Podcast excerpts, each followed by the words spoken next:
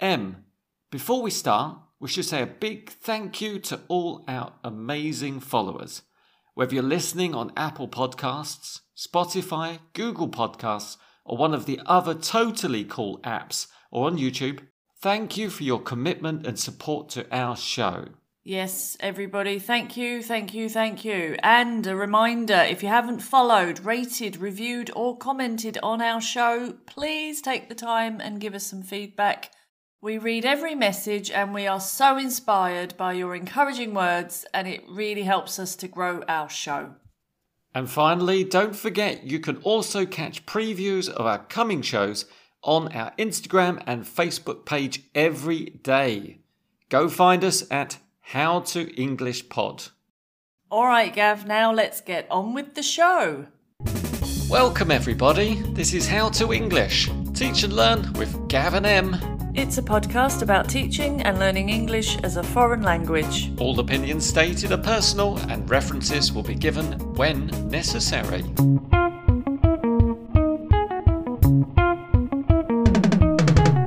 Welcome back to today's show, Em. Hello, Gav. Are you ready to talk about today's topic? I'm ready, and I think this one is a very interesting and important topic, so I am raring to go. That is very cool. So today's episode is 22 Neurodiversity. Whether you're a teacher who has neurodivergent students or if you're just interested in the topic, because it's something we should all be aware of, Gav. That's absolutely right. Now, to help us with today's topic, Em, we have Anna from Polka Languages. Anna trains teachers to work with dyslexic, multilingual learners. Make sure you visit Anna's links in our show notes and fill out her Google survey to receive her ebook titled Get Unstuck with Your Speaking. Anna also organises online webinars for exam skills for neurodivergent students and guides English language teachers to help unleash their students' potential. You can find Anna on Instagram. You can also find a link in our show notes to her online course called Dyslexia in ESL Classroom, which is for English language teachers. Anna's resources can also be great for parents if they want some tips and tricks on how to support their own child's learning. Em, as we've got so much to cover in today's show, I thought we could divide Anna's recording into seven parts. Part one is titled Space. And that space as in the learning environment. the physical space we will teach and learn in. Part two is signals. Signals like cues that the teacher gives to the students and ways to get attention, that kind of thing. That's it. Part three is testing. Testing, you mean revision and testing understanding of the language. Uh huh. Part four is breaking it down. In this section, we'll learn about chunking and breaking words into graphemes and phonemes, Part five is practice. which we all need to do, Gav. That's it. We're going to put all our skills into practice. Part six is called structure. That makes sense? It's a bit like this. Yes, we are very structured today, aren't we? We're very, very organised, And finally, part seven is step by step. which I suppose we'll find out when we get there. Great. Before we listen to Anna, first of all, let's have some definitions of terms when talking about neurodiversity. Neurodiversity is an umbrella term which covers dyslexia, dyspraxia, ADHD, attention deficit hyperactivity disorder, Tourette's, and autism. Neurodivergent people experience, interact, and interpret the world around them in unique ways which are different to neurotypical people. The term neurodiversity highlights that there is no right way of thinking or learning. Variation is normal, and most importantly, difference does not mean deficit. However, this can lead to challenges for neurodivergent people, especially in settings like the workplace and education, where the environment might not always be accessible to people with a variety of learning needs and cognitive styles. And that definition came from Queen Mary Academy from their article on creating inclusive curriculums. And during this episode, we'll also be supplementing this discussion with information from Michelle Swan's website, which is hellomichelleswan.com. Michelle's been working as a disability rights advocate for over a decade, focusing on the needs and rights of the neurodivergent community. At Michelle's website, you can find invaluable articles, tips, and links on how to prepare your classroom to be barrier free, supporting emotional growth, and developing effective communication strategies. Plus, we'll share plenty of other links along the way. Great. Now let's start by meeting Anna. Oh, hi, it's me, Ania Karbowska from Polka Languages. Thank you for having me. So today I'll be talking about tips for neurodivergent students and how to accommodate them in the ELT classroom.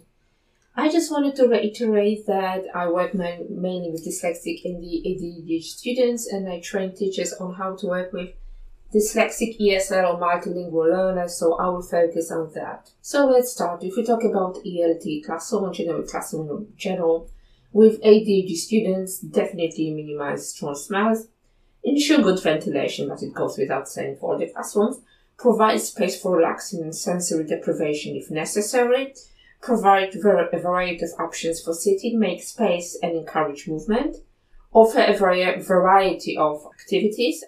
Thank you, Anna. So, as Anna said, the learning space for ADHD students should be well ventilated.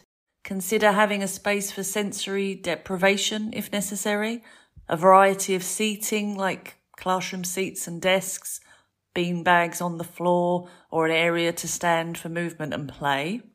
Also consider a quiet space for the student to take a little time out, especially if they're feeling overstimulated. Or maybe an area for deep pressure therapy, which involves deep touch pressure, and that's referred to as DTP.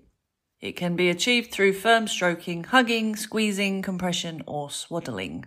And if we take a look at Michelle's sensory friendly classroom graphic from her website, she recommends for visuals, reduce visual input in some areas of the room, keep desks free of clutter, make clearly defined areas with some open spaces, use natural light inside, and offer sunglasses indoors and outdoors. Well, I'd say natural light is best for everybody. Some considerations for audio sensitivity is just avoiding unnecessary noise from machinery and prevent noise from outside coming into the classroom. Provide ear defenders or noise cancelling headphones if necessary. That's it for touch. You could encourage students to wear comfortable clothes and shoes, minimize temperature changes, and make a variety of textures available for exploration. And as Anna mentioned, smell is another thing to consider. Make sure there's good ventilation, try and minimize strong smells, wear low fragrance personal hygiene products, and offer individual pleasant smell alternatives. That sounds absolutely fascinating. And finally, taste. Accept it as normal that some students will eat a limited range of predictable foods and also remove dangerous substances from the room if there is a risk of ingestion. Now let's return to Anna. Have the code when your student starts um, drifting away. Have some sort of a code that is very simple and does not um, draw attention to the student so that we bring him or her back to the classroom. That's it. Keep it in mind that you need a code or signal to draw the attention of drifting students back to the lesson. So I had a quick look around Em and found some of these call and response signals to draw students' attention back to the lesson. So they're focused on the teacher, they're focused on the activity, on the board, etc. Would you like me to demonstrate some of these? Yeah, definitely. Here we go. One, two, three, eyes on me. Nice. How about this one, Em? Flat tire, shh, and the whole group shh together. That's nice. Give me five. Students raise their hands. Mm. Are you listening? And the response is, Yes, we are. So the question has to be responded to with an answer. That's it. And if your students are not responding, it means they're not focused and you need to bring their attention back to the activity. Another one is break it down and then students start dancing. Uh huh. Hocus pocus. And the students say, Time to focus. Oh, I like that one. That's great, isn't it? Another one is macaroni and cheese. Everybody freeze. These are really fun. That's it. They freeze, and um, I think the students are going to have loads of fun responding mm. to these. Hands on top, that means stop. students place their hands on their heads. So they stop fiddling with things, they stop looking out the window, and their attention comes immediately straight back when you shout hands on top. Mm. And one more if you can hear my voice, clap once, and students clap their hands. I like those. They're very effective, I think, if you repeat them. They're immediately identifiable, and the students all know exactly what they mean. And if one of your students is not focusing and they hear all the other students replying to the teacher's instruction, then you'll know that it's time to focus again on the lesson. Thank you to thoughtco.com for some of their tips and tricks to get students' attention. And Michelle Swan also adds it's really important to speak clearly, to offer information in more than one phrasing, How would that be, Em? repeating the information in a different way. Ah, different construction. Yes, more than once. Allow time for processing, which is a very, very good point. And support with other methods of communication. So maybe hand gestures, Pictures.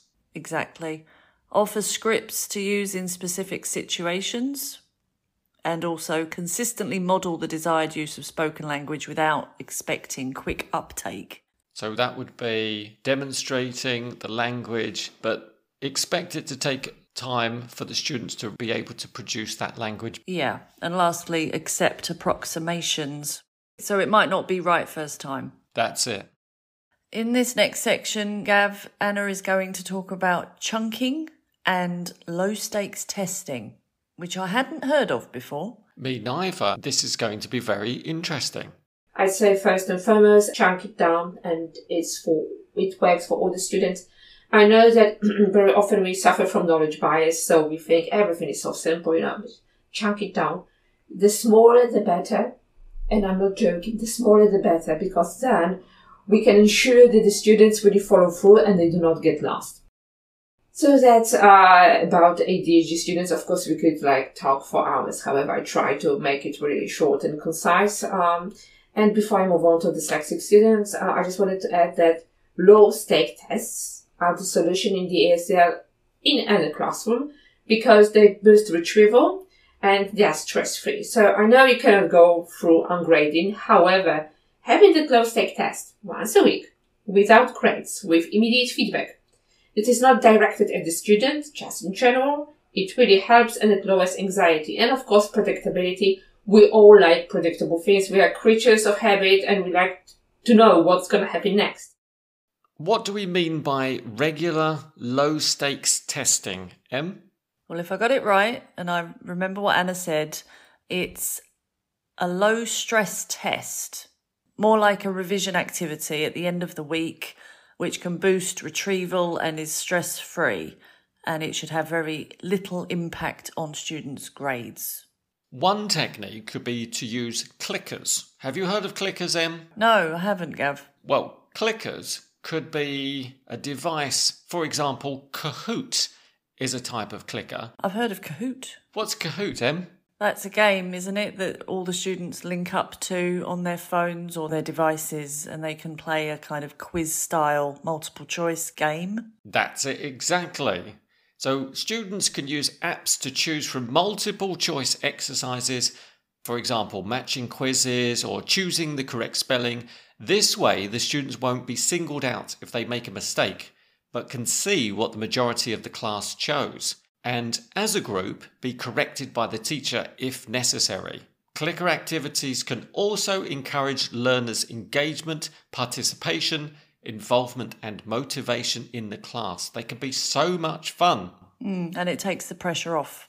That's really good. So it's like a quiz show, but in your classroom, practicing, revising, studying again the language that you have just learnt that week. Exactly. Avoiding singling out students and, you know, picking out one person to answer. But remember, low stakes testing should not be used for grading, but instead help the teacher to identify areas of support for the whole class. Anna also mentioned to chunk it down, break it into simple parts. She says it can't be too simple, and we'll come back to the benefits of teaching sounds, letters, parts of words for neurodivergent students in the next section, Em. Firstly, Anna will mention some trends and myths about dyslexic students. As for dyslexic students, first of all, the not fall for all the ELT trends and myths. Many of them are really not true. So dyslexia fonts, not supported by research or science. If your students like them, that's beautiful. However, there's no research proving that dyslexia fonts uh, work. Color overlays, absolutely not. That does not work. Do not go for whole language, and by whole language I mean teaching whole words. Try to teach your students that language is a system, and you can dissect the word. Um, teach grapheme phoneme uh, correspondence, so never teach phonemes in the dark. Always pair it with a grapheme. And also use um, I know that uh, very often we think, oh, you know, in the classroom, our students, they know the language because they know the first language. However, very often uh, dyslexic students struggle with the first language as well. And as we know, English orthography is very complex because it's 400 times more complex than Italian or Spanish and 40 times more complex than German. So, um, structured uh, literacy or structured literacy intervention is something that helps all the students.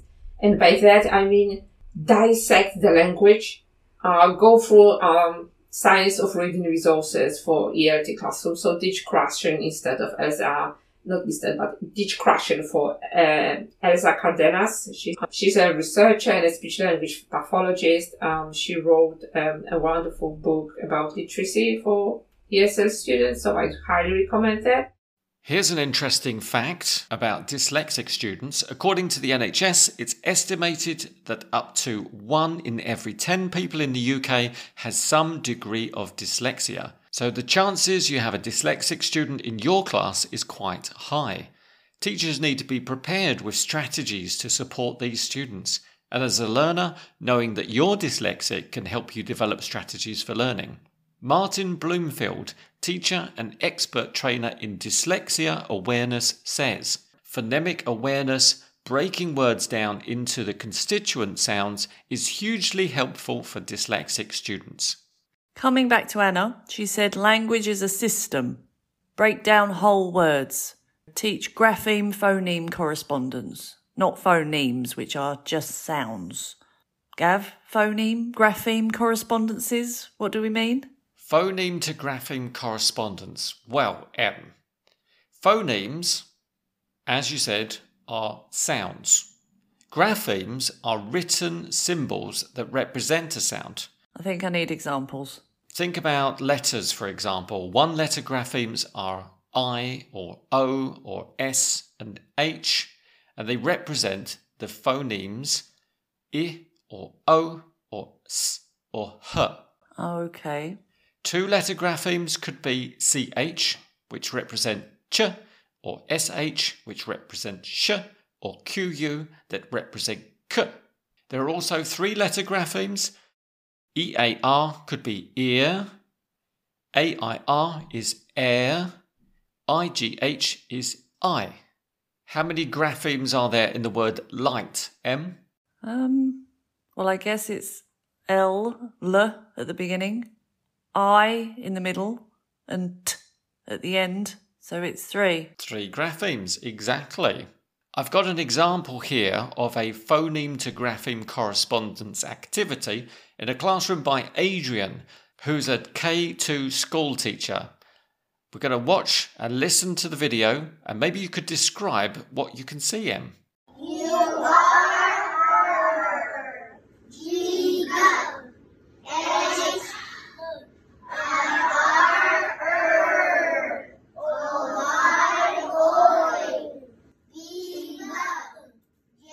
So I can see a kid's classroom, and projected onto the whiteboard is a video showing letters, and under the letters are pictures, and the kids are shouting out. So, for example, there's a capital B and a small b, and under that there's a picture of a bike with the word bike. And the children are shouting out the letter B first, and then they're saying the sound, the phoneme B, in a very chanting way, which sounds amazing. You've described it perfectly, and I think it's an amazing lesson. So, thank you to Adrian at First Thinkers for his inspiring activity. Yeah, there's lots of them, and they go through it like a song. Chanting is a great way to practice your pronunciation. If you want to learn more about the sounds of English, you can also check out our previous episode on IPA, accents, pronunciation, and vowel sounds. Do you remember which episode that was, Em? Yes, Gav. Episode 21, How to Sound. That was with Bianca and Jasmine. And Anna also referred to Elsa Cardenas Hagen, PhD, who is a bilingual speech language pathologist and a certified academic language therapist. She holds a doctorate degree in curriculum and instruction. She has authored curricular programs, book chapters, and journal articles related to oracy and literacy development for English language learners. Her book, Literacy Foundations for English Learners, a comprehensive guide to evidence based instruction, is essential reading as this book prepares current and future educators to teach English learners the key components of language and literacy. And we'll put the link in the show notes for you to purchase your own copy of her book. You can find more information on Dr. Cardenas Hagen in our show notes.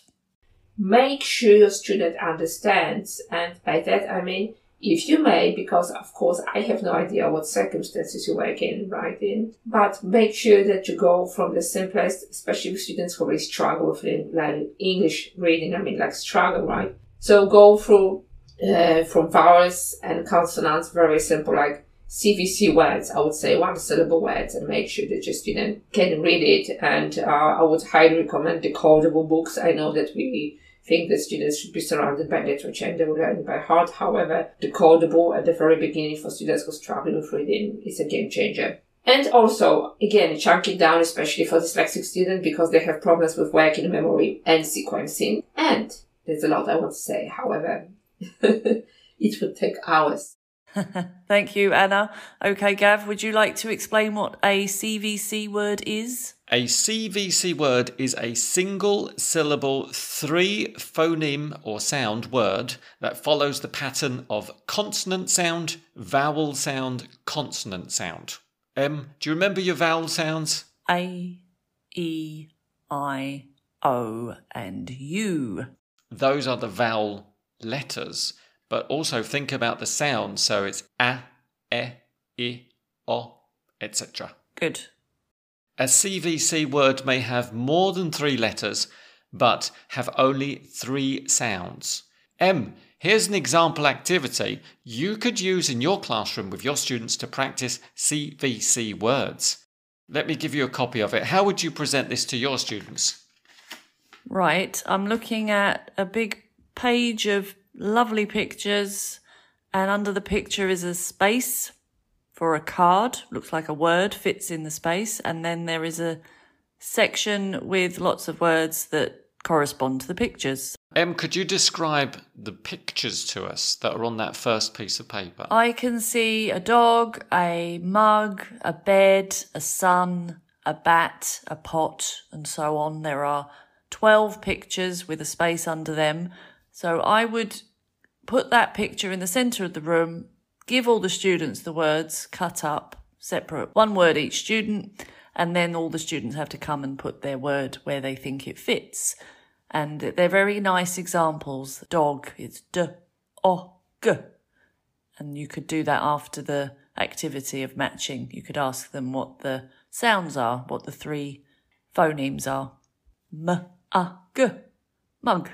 That sounds like a really fun activity. Yeah, could get a chant going as well with that, couldn't you? You could. You could go around the page. We've got dog, mug, bed, sun, bat, pan. Exactly. And another useful resource for neurodivergent learners are decodable books. As Anna said, especially for early learners, they can be a game changer. You can find lists of books online which are suitable for autistic readers, as explained by Emily at theliteracynest.com. She says decodable books are simple books that are written for beginner readers that contain the specific grapheme, phoneme correspondences students have already learned in class. Why is this important? Because they practice the phonics taught in the classroom within the context of a story Decodable books encourage children to blend and not guess unfamiliar words. Students develop a self reliant approach to reading in early readers. and the reader experiences immediate success and develops confidence and enthusiasm for reading. And you can search your favourite bookshop or online store for books for autistic learners or check out some online at readinga-z.com, which I guess is reading A to Z, but it's a dash in the address. So that's where you can find your decodable books. Now, Em, I've got a few titles here to give you an idea of the contents of the books. For example, we've got titles like Barb and Her Car. Nice, that's like Barbara, isn't it? Barb. And the students are practicing the controlled R sound. Another title is The Bee and the Flea. This is a long vowel E digraph. So that's bee like buzz buzz bee and flea like the ones that make you itch. You might find in the bed. Mm, I hope not. Another title is Boxes and Foxes. And here we practice the inflection and plural endings S and ES. That's cute. Each decodable book has instructions on how to use the books and the sounds that will be practiced with the target spellings, along with activities and games to help make learning even more fun.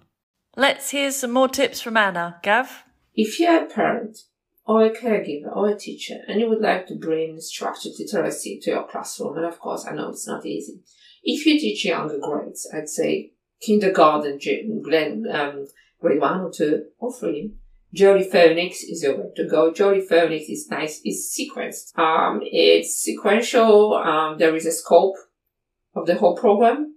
It's very simple to follow through. It has lots of resources. The songs are available on YouTube go for Jolly Phonics. If you have older students, Word Wasp and uh, Toe by Toe and Hornet Literacy Primer, these are resources you should dive in. I would highly recommend it. There are videos on YouTube. So just do it. And well, just to sum it up, I'd say that your dyslexic and EAD students are, are capable of learning. They're capable, they can excel at language learning, really, but it needs more work. So know it can be complicated, especially if we do not have um, resources or help in the classroom. I just wanted to sum up that both for ADHD and dyslexic students, there are three things that work when it comes to English. And that first thing is multisensory grammar. It, it multisensory grammar uh, originated from the Montessori. However, it just uh, goes um, very deeply, very simply, and explains how the language works how the sentence works, what is a subject, what is an object, what is a predicate, use symbols so it's more um, hands-on experience for students. Then um, structured word inquiry, students struggle with spelling. And structured word inquiry uh, presents language like a cake for students. So then they know that there is a phonology, morphology, etymology, but the three components, of course, there are more. And the third thing would be um, teaching students phonology. And again, I do not expect any teacher to just dive into IPA, a great vowel shift, but just teaching the correspondence and teaching the rules of English because yes, they are rules, they are really empowering and they help students grasp and be in charge of the learning because they do understand that language is like science. So to recap, Anna highlights these three main topics for teachers with neurodivergent students. The first was multisensory grammar, the second was structured word inquiries. And the third one was phonology. These are really comprehensive guidelines. Thank you, Anna. Also, take a look at Jolly Phonics from Jolly Learning on YouTube.